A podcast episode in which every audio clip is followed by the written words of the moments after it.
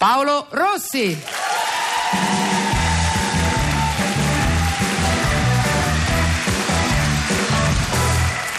Ah, Paolo Rossi! Hai capito? L'entusiasmo. Che bello, ti trovo in gran forma.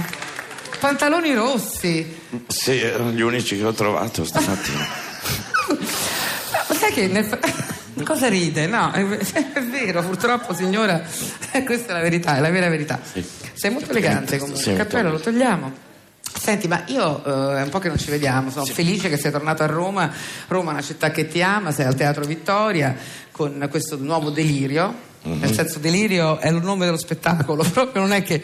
che è un delirio È anche. uno stile, si chiama delirio organizzato. Ah, ecco, scusa. Cioè è, È diverso. un delirio che va un attimo sistemato, perché sennò E tu lo sistemi durante. sì, molto spesso durante. sì. Però io non sapevo, perché adesso così rivedendo le cose, che io non sapevo, ma tu sai, ma lo sai tu che sei presente nell'enciclopedia Treccani? Non lo sapevi? Questa è una pausa becchettiana. Cioè, io bravo. sono presente nell'enciclopedia Treccani. Intratte- Paolo Rossi, enciclopedia Treccani, intrattenitore dalla vena poetica e surreale e della comicità aggressiva, oltraggiosa e beffarda, a dispetto del fisico minuto da folletto. Questo purtroppo hanno scritto.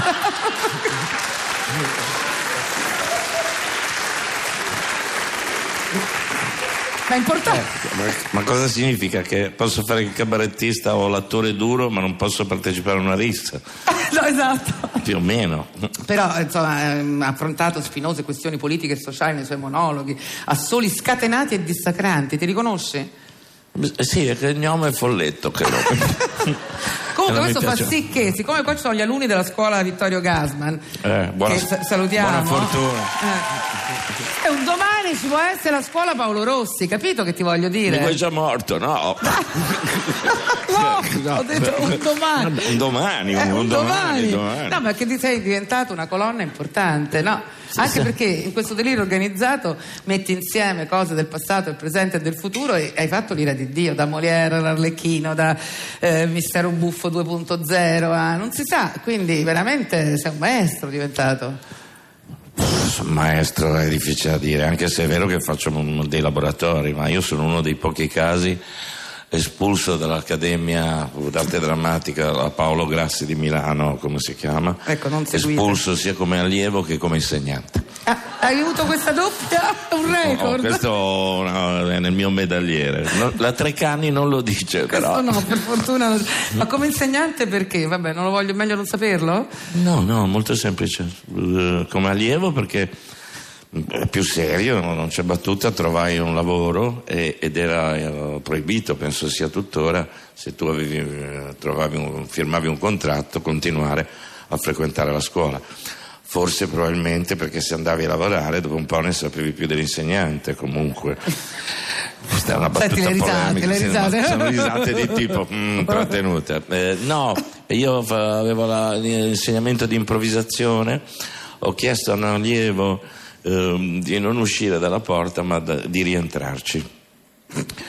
Mi sono distratto un attimo, lui è uscito dalla finestra, ha fatto tutti i cornicioni ed è entrato nella stanza del preside che gli ha detto cosa sta facendo? Eh, me l'ha detto il signor Rossi, credo.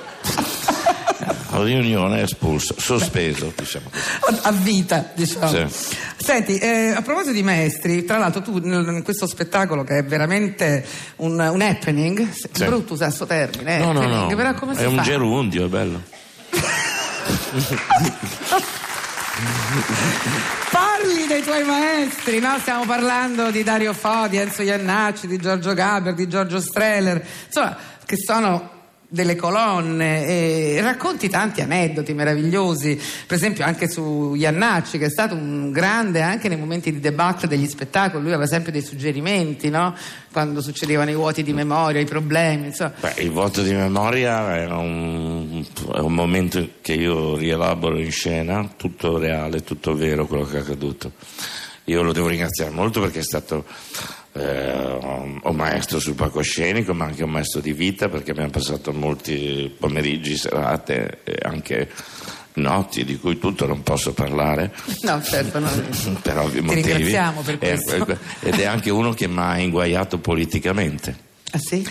Sì, perché agli inizi, alla prima tournée, eh, per promozione dovevamo andare al Maurizio Costanzo Show. Sì. Non è che eravamo Stracontenti, vi erate un po' ribe- Però- ribelli, un po' ribelli, però, sai. promozione, poi chiama la redazione e ci dice, però erano anni fa, eh, molti anni fa, proprio in quella puntata c'è il cavaliere che scende in campo.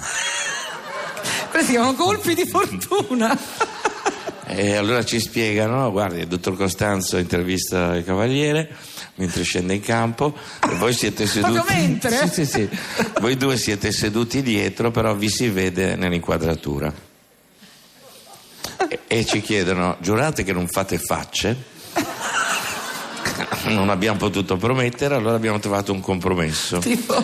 Tipo abbiamo perso l'aereo, arriviamo subito dopo che è sceso in campo. Noi arriviamo in orario, ci mettiamo, chiudiamo il camerino, ci bussano, ci dicono guarda il cavaliere è sceso in campo, è sceso in campo. Va bene, è andata. È andata, eh, andiamo anche noi, io scendiamo, c'era il palco, io vedo il cavaliere che, che- che- che scende, lo vedo, mi appare, Più proprio.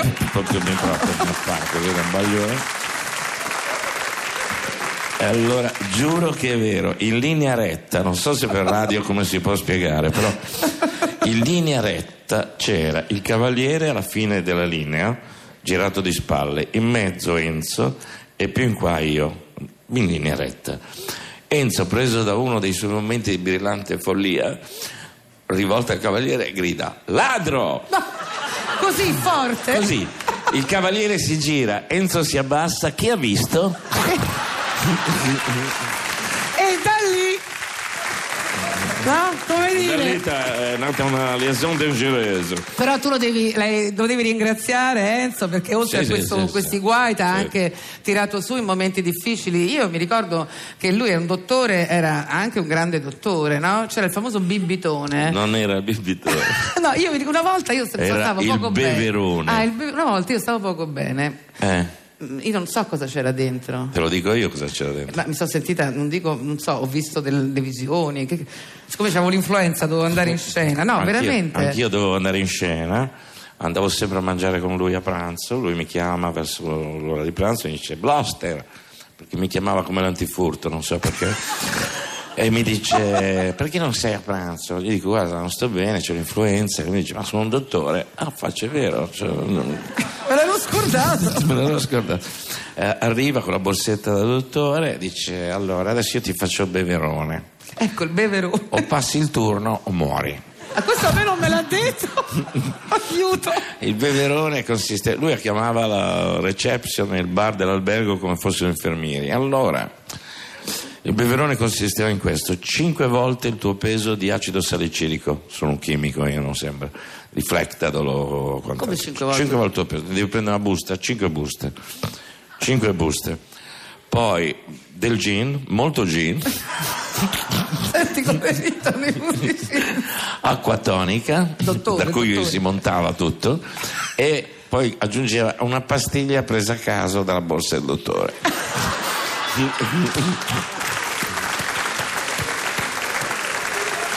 Diciamo che lì ora va. O- e lui dice o passi il turno o muori. E come- fai conto di essere in Coppa UEFA. Ho detto, vabbè. È Eh, andata però. Sì, sì, sì, stavo benissimo. Stavo benissimo. Hai Poi mi ha uno spettacolo? Come no? Poi finito, quando mi sono svegliato dopo due ore, lui era vicino a me, mi prendeva il polso continuamente, eh, me ne ha fatto ribere metà, poi carne cruda, molta carne cruda. Sono arrivato in teatro e Gaber mi guarda e mi fa: Ma cos'hai? Due coltelli al posto degli occhi. Però Però è ho andata. fatto uno spettacolone, però.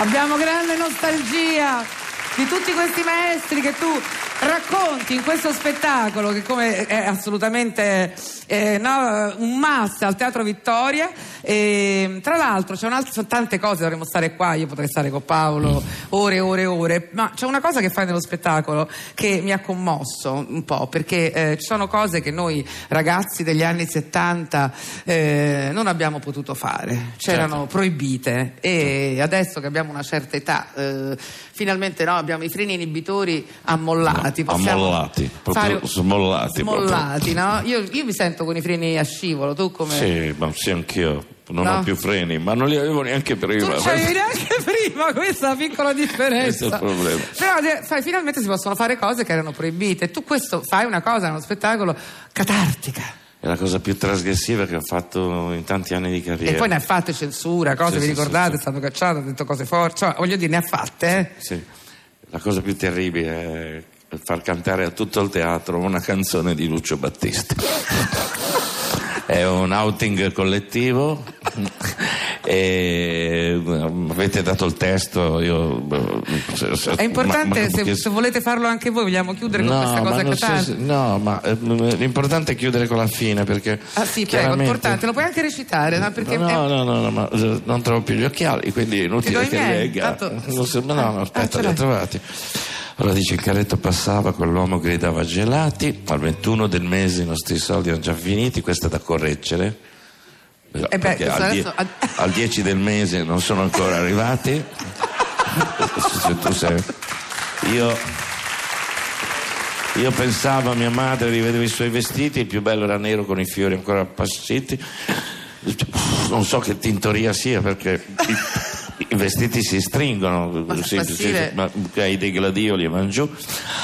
All'uscita di scuola i ragazzi vendevano i libri, è chiaro che non erano libri. perché, perché, poi alla fine dice, poi sconfitto tornava a giocare con la mente i suoi tarli e alla sera al telefono tu mi chiedevi non par- perché non parli. Per cui c'era questo qui che chiamava e rimaneva lì così perché non parli? E d'altra parte dice perché non parli? Perché c'è mia madre che sta giocando con i gladioli e i suoi tarli. Ma poi la cosa, se vogliono farla tutti insieme, e così chiudiamo, perché io ti posso chiedere, eh, Serena, che giorno è oggi? Giovedì, venerdì. venerdì. Ma se io ti chiedo che anno è? Che, che giorno è? Che giorno? Questo si può fare tutti insieme, allora. Che vivi dall'incipit. Vai. Che hanno